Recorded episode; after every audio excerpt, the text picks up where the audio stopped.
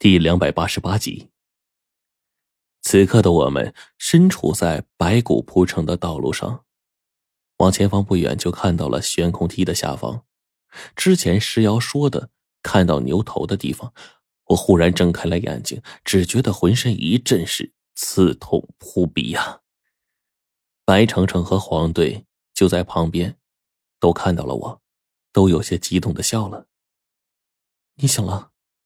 石瑶在这一刻口中吐出了一道阴柔的气息，而这股气息一出，从我的浑身上下走了一圈，让我身体阴冷，顿时起了数层的鸡皮疙瘩。但是就在这突然之间，我感觉身体上的伤口好像没那么疼了，只是一瞬间便感觉舒缓了不少。石瑶虚弱的声音传来，我只能帮你到这儿了，但是你的伤势必须出去尽快治疗，不然会有危险。石瑶说到这儿，我就看到他，瞬间就震惊了。你的脚，果然和我梦里的情境一模一样。石瑶的一双脚从膝盖往下，已经全都被焚毁殆尽了。这让我忽然想起了之前做的那个梦。齐先生，最后一个。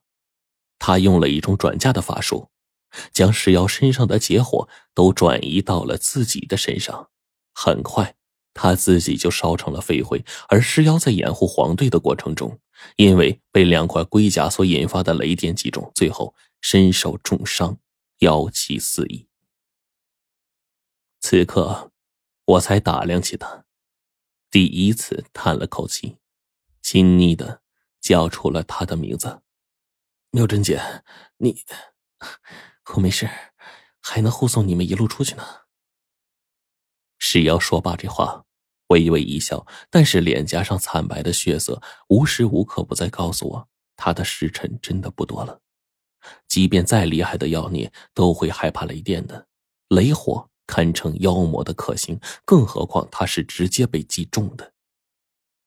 此刻我悄悄地伸手，在心口处的包裹里一摸，果然2枚龟甲都在其中。这时候不由得我一愣，原来梦境都是真的。随后我便问向白程程，我是不是变成了一种怪物，还会发出龙吟，最后手中的龟甲把洞中的另一个龟甲吸引过来，阴阳相冲引发雷火，将地势和那些黑毛粽子全都炸成了灰烬呢？你都知道了，你不是昏迷了吗？白程程这个时候忽然惊奇地问我，而我摆了摆手说，没办法，我能清晰感觉到，当时我感觉自己昏迷过去了，但是我做了一个跟这个场景一模一样的梦。说完我叹了口气说，可惜郭道长还有齐先生他们永远留在了这地下，以后谁还会记得他们呢？齐先生是我最敬佩的前辈。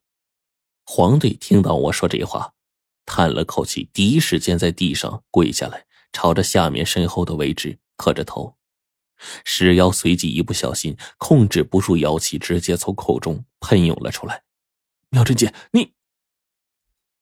然而我的话才刚说到一半，他忽然使了个眼神制止了我，随即就没有再说话，因为在这一刻我看懂了石妖的意思。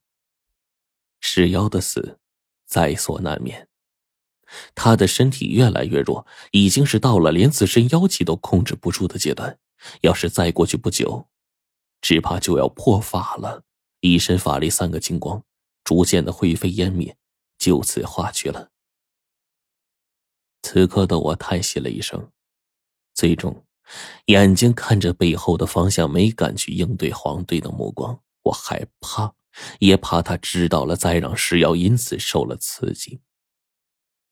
随后石瑶看着黄队郑重地说，我们走吧，前方还有2只怪物，不知道什么情况，说不定情况很紧急，正好现在趁我不太虚弱的时候。石瑶说完，黄队和白程程扶起了我。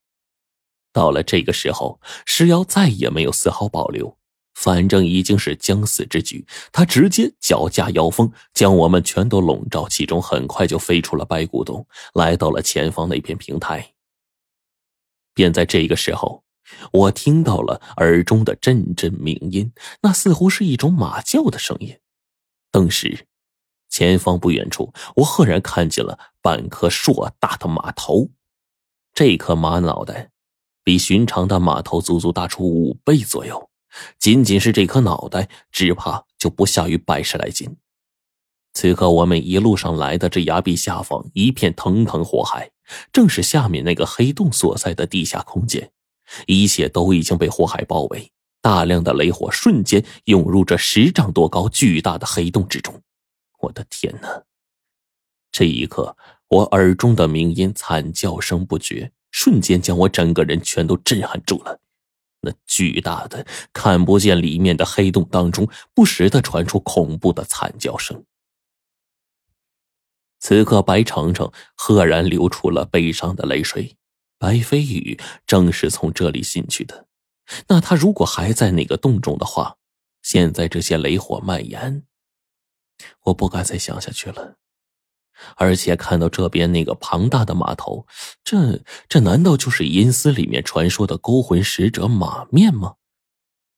只是啊，这庞然大物般的怪物此刻浑身上下被烧得只剩下一颗脑袋挣扎着，也即将死去了。